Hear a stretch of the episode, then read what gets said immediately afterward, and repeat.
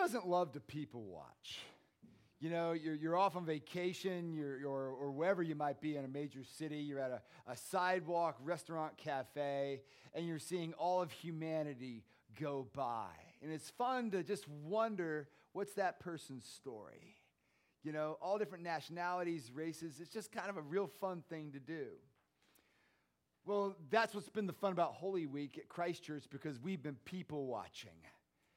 On Palm Sunday, and today we're going to continue to do that. Last week on Palm Sunday, we people watched the crowds and observed the mistakes that they made as they looked at Jesus being crucified.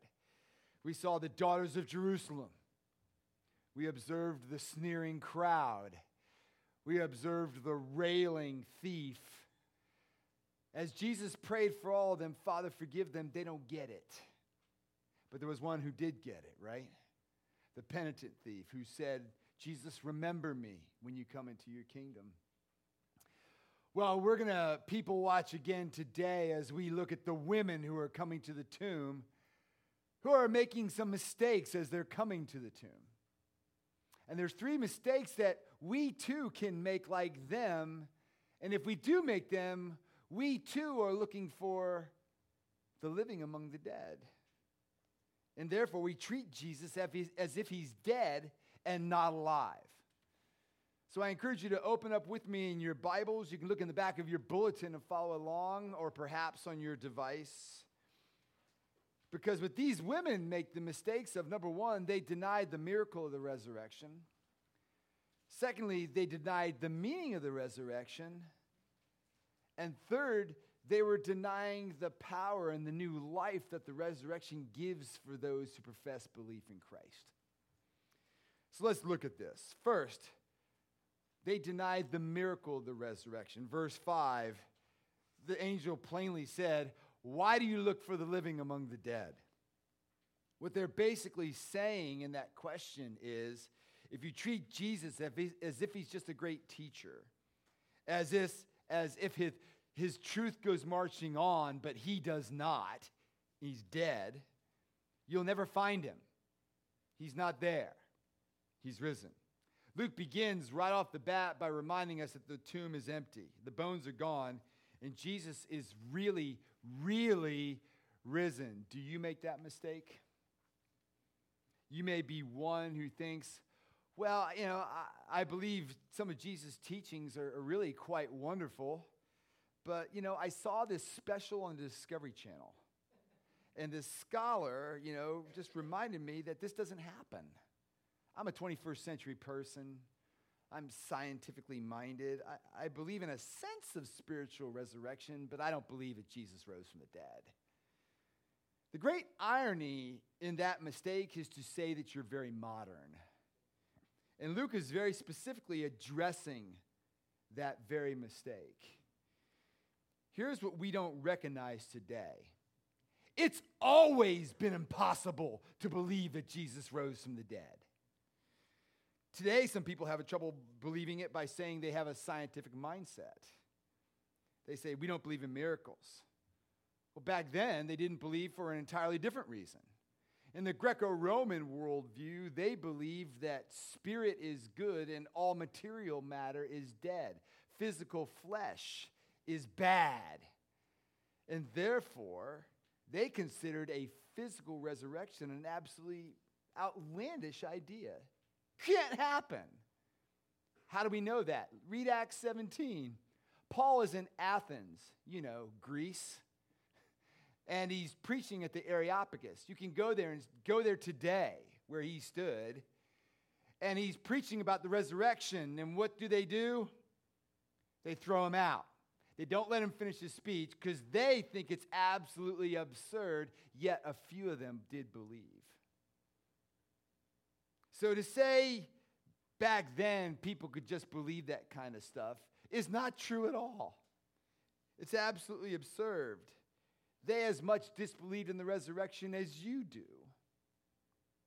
See, Luke is after you, and he's bringing the evidence. Notice he names names.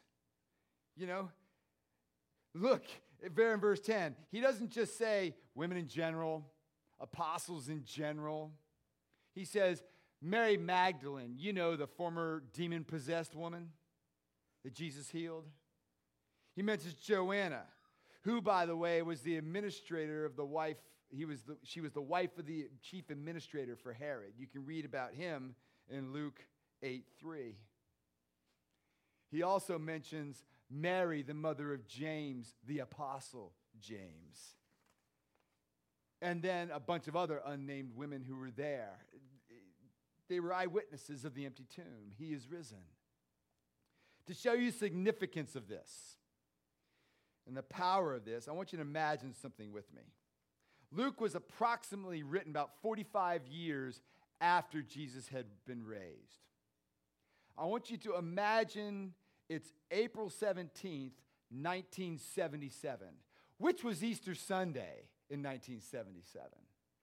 And let's just say coming out tomorrow is a blockbuster book that says on April 17th, 1977, George Washington appeared in the flesh outside the Ratcliffe House in Fairfax, Virginia, to five people, then to 12, then to 500 more on Easter Sunday morning in 1977, waving to all the native Virginians as they drove by on Little River Turnpike. If you took that book and you read it, would you believe it? I don't think so. People aren't going to make the decision on the basis of a book only. It's an incredible claim. They're not going to decide the claim just by reading the book, they're going to check it out, right? If nobody in town had ever heard this sort of thing, that's the end of the book, right? It's impossible that people would believe without checking it out. Because I was there, April 17th, 1977. I went to church with my dad, and if George Washington had appeared, we drove right by the Ratcliffe house. I didn't see him. Yet every Easter in the media, some Discovery or History Channel special, they'll have some scholar who say, well, the Gospels were written many, many, many, many, many years after. We don't know if there was an empty tomb. We don't know if there were all these eyewitnesses to the resurrection. For all we know, the legends were written by the church later on to bolster their position. What they're saying is thousands of people read these documents Matthew, Mark, Luke, and John, 1 Corinthians 15, Acts chapter 10, written all with, within 20 years. Okay, 1 Corinthians was written 20 years after the resurrection. People would read these documents and they would just make up their minds on the basis of it. Thousands of people read these scriptures and believed it and died for it. Do you think they did that just by reading it back then? Back then? It's not a big area. If you you know, you can from Asia Minor, you can get to Jerusalem in a few days. Do you think 45 years after somebody could write stories and there was an empty tomb and yet there wasn't an empty tomb and get away with it? Absolutely not. See, if you really believe that these people had changed lives and didn't check out the claims, and yet it was written way, way afterwards, you're committing chronological snobbery and arrogance. Of course, they weren't as technically advanced as we are. Of course, they didn't know what a virus was, but that didn't mean they were stupid. History is on the Christian side. Jesus is risen. That's the only possible explanation. If you treat Jesus as if he's dead, you're flying in the face of the evidence.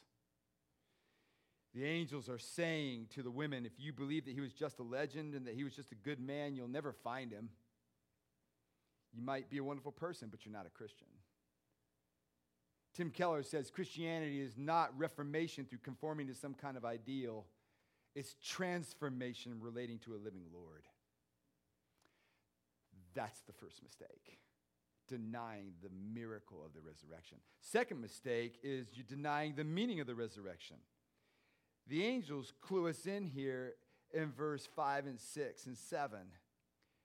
Did you not know that the Son of Man must be delivered in the hands of sinful men and be crucified and on the third day rise? They understood that he died, but they didn't understand why he died. And that's the question Luke is asking us. Do we understand why he died? You know, because the angel is saying, You don't understand that he must die. Notice the, notice the implication here. Didn't, he must be delivered, must suffer, must die, must be raised. These women are like a lot of people who are going to church this morning. Frankly, most people who go to church on Easter Sunday do believe in the resurrection. At least they don't have much reason not to. But here's what many don't understand, and what the women at this time don't understand. They don't understand that he had to die. That's what the angels say. You didn't remember he had to die. They knew he died for them in some general way. They knew that he suffered as kind of an example and he kept his integrity as he was nailed to the cross. But they didn't understand that he had to die. All, it, all they knew is, you know, I need to honor Jesus' memory. I need to live a sacrificial life like Jesus and follow his example, to live for and to live like Jesus and to honor him. Is that your understanding of Christianity? The angels are saying he had to die, and all your goodness won't be good enough. And as they were applying this, they were, you know, as they were coming to the tomb, they were just flattering themselves that they could live the good life and satisfy God on their own strength. Look what they were doing before they realized the good news. It was a funeral. They're walking to the tomb, I'm sure, very slowly. We know in the other Gospels they're wondering how they're going to get that one and a half ton stone out. They want to honor his memory. But when they get the good news that he is not there and they do remember why he had to die, they go from trudging to running. They go from doing to telling. It's very possible to, just like those women, to be around Jesus and not get it. The angels don't say, Dear sisters, you need more knowledge. Instead, they said, Dear sisters, the reason your religion is a grind and a burden is because you don't understand that there's good news here. He is risen, He is not here. Well, what is that good news? He had to die. We're not saved by what we do, but rather what He has done on the cross. Holy, done on the cross. We do not contribute at all for our salvation. Well, how can that be? The answer is that when Jesus Christ came, he came to live the life we should have lived and died the death that we should have died.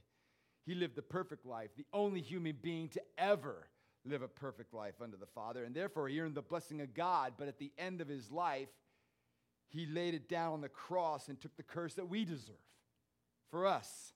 And when you place your trust in that finished work of Christ on the cross for you, yourself, and you put your faith in Him, all your sin falls on Him. And all the blessing that He deserves falls on you. And God treats you as if you'd done everything that Jesus Christ had done.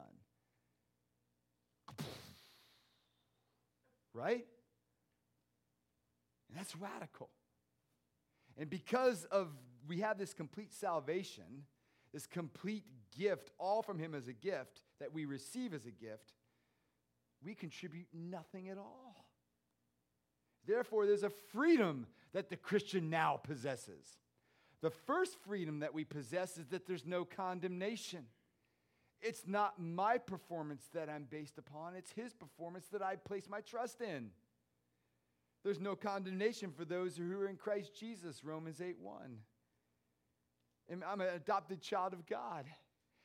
And the second thing that we trust in, that we, we're also free not just from condemnation, but also from compulsion. That is, we don't, we now want to obey the Lord. We don't just have to obey. We want to obey. We no longer obey the law out of a sense of duty, being forced or compelled. We just want to please our Heavenly Father who loved us enough to send his Son. We want to resemble the one who loved me this much. So Jesus comes and offers this gift as a free gift, and we receive it as a gift. This gentle, accessible Savior. You humble yourself and admit that all you need is need. Some of you might have thought, like these women, that Jesus died as your example, and you try as a Christian to live like him. Stop it. That's not good news. He died as your substitute and your Savior, and you're completely now saved through trusting in Him. Some of you might have thought that the miracle of the resurrection is just kind of like a TV special effect. George Lucas kind of put it together, right? Isn't it wonderful? Isn't it miraculous? Isn't it great? God is here in some general way? No.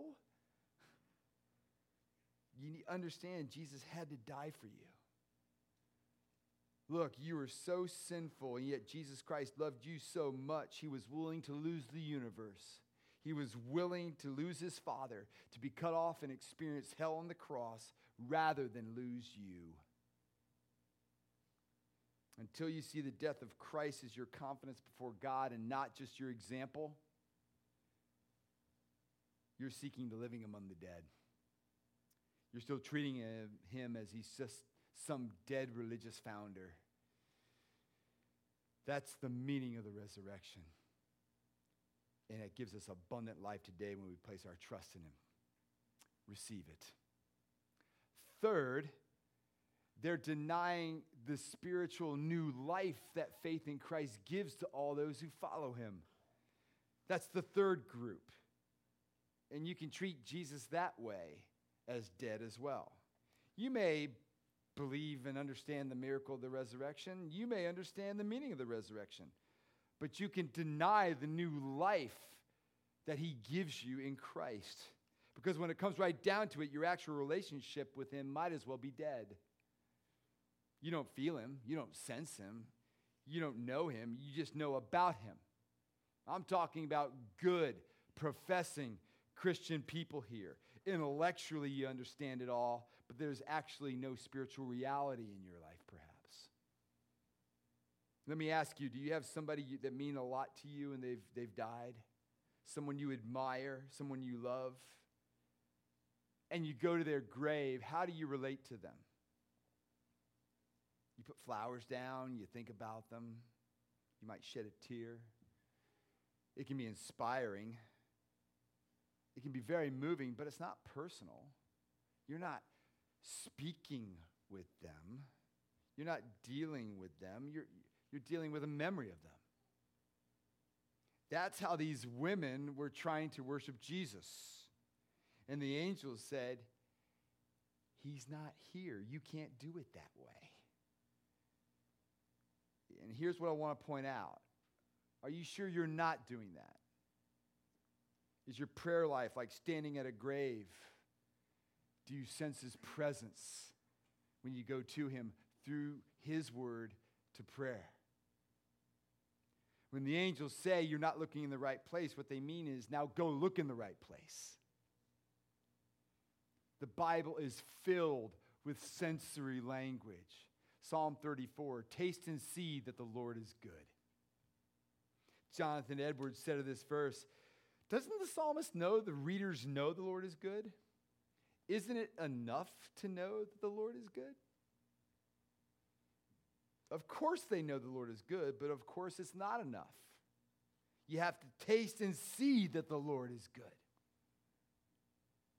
It isn't enough to know He's risen, to believe He's risen, to even believe why He's risen. You have to see that He's risen. You have to find him risen. You see, Easter pushes you beyond just agreeing with the facts. Easter says he's a living reality for you. It's not enough to know he loves you, you have to know his love. It's not enough to just know he's good, you have to taste and see that he's good. And being a Christian means you have now an ability in your heart to actually grab hold of this great truth, to know Him, to sense Him, to find Him. Not just to know that, but to find Him as He is gentle, accessible for me, compassionate to me, sympathizing with me, never casts me out. Jesus is strong and kind. Why is it that some always need to gain love or approval from people around them through relationships? Because they're not tasting his love. They know about it, but they don't taste it. Why do you think some need to gain glory and significance from their career and they never get enough of it? Because they're not seeing his glory. They're not finding it. He's the risen Lord. So if you find yourself in that third group, here's what I want to ask of you. I would like you to say to God and to yourself between today and November 28th, that's the first Sunday of Advent, that will change in me. I'll ask the Holy Spirit, change me. Because some of you are thinking, I really don't know him that way, Gene. He's not that much of a living Lord to me. Every so often I get moved in church. Every so often I can tell when I'm praying, but I often sense there's more to it when it comes right down to it. I, I, I, I don't spend the time. I, I don't see the beauty of His Word. I don't see the beauty in my prayer time. I, I, I, I need to be accountable to other people. This year, I want to know Him as the living Lord. That's what I'm asking you to do. Would you consider that? Please consider that. We have all kinds of little churches here of totally imperfect people who are just slogging through the Christian life together. Come, come walk with us. You know, if you're interested in that, we're going to have a next steps group that's just walking through the first eight chapters of Romans, talking about reading the Bible together, praying, being part of the church, living by the power of the Holy Spirit together as God people. Uh, we're going to start that over the next couple weeks. If you're interested in that at all, to jumpstart this living faith, I encourage you to take that communication card that's out in front of you, write your name, write your phone number, write your email, and we'll figure out a time. I don't know when. It's a busy time around here right now, but we'll figure it out. But don't be caught just staying where you are. Bishop Juwan tells me when they want to catch a monkey in Nigeria, all they got to do is put a banana in a jar because the monkey will come up to the jar and grab the banana. But, and then they'll get caught by a trapper. And they, they won't escape because they got to keep the banana held. They hold the banana and they'll try to run away with a jar in their hand because they won't let go. So many people, that banana represents their life. They think it's the abundant life, but it's not. It's a lie because that's what the world tells us. We need to let go and let God. I encourage you, all you need is a Savior. Come and taste and see that the Lord is good. Let's pray that that will happen in each and every one of our lives. Please join me. Father, we thank you for giving us this resurrection day. And we ask that you would come meet us right where we are in our journeys with you. Some of us don't even believe in the miracle of the resurrection. I pray you'd help us to see the powerful evidence for it. Some of us perhaps don't even understand the meaning of the resurrection. Help us to see it's not what we do for you, but what you've done for us. That you had to die upon the cross for us, and that's our hope. So many of us don't even know the, the spiritual new life that's available to us because your Son is alive now as our living Lord. We pray that between now and the first Sunday of Advent, you would come to us and be real in our lives. And so, Lord, We confess right now that we're sinners, we're rebels to the core. And Lord, we, we confess it before you and lay it all before you. And we want forgiveness for all of our sins. And Lord, we give you our lives now to do with as you wish. And we confess and turn to you now. We ask that you would manifest yourself to us so we can now bring heaven on earth, blessing like our Lord Jesus Christ. For it's in Jesus' name we pray. Amen.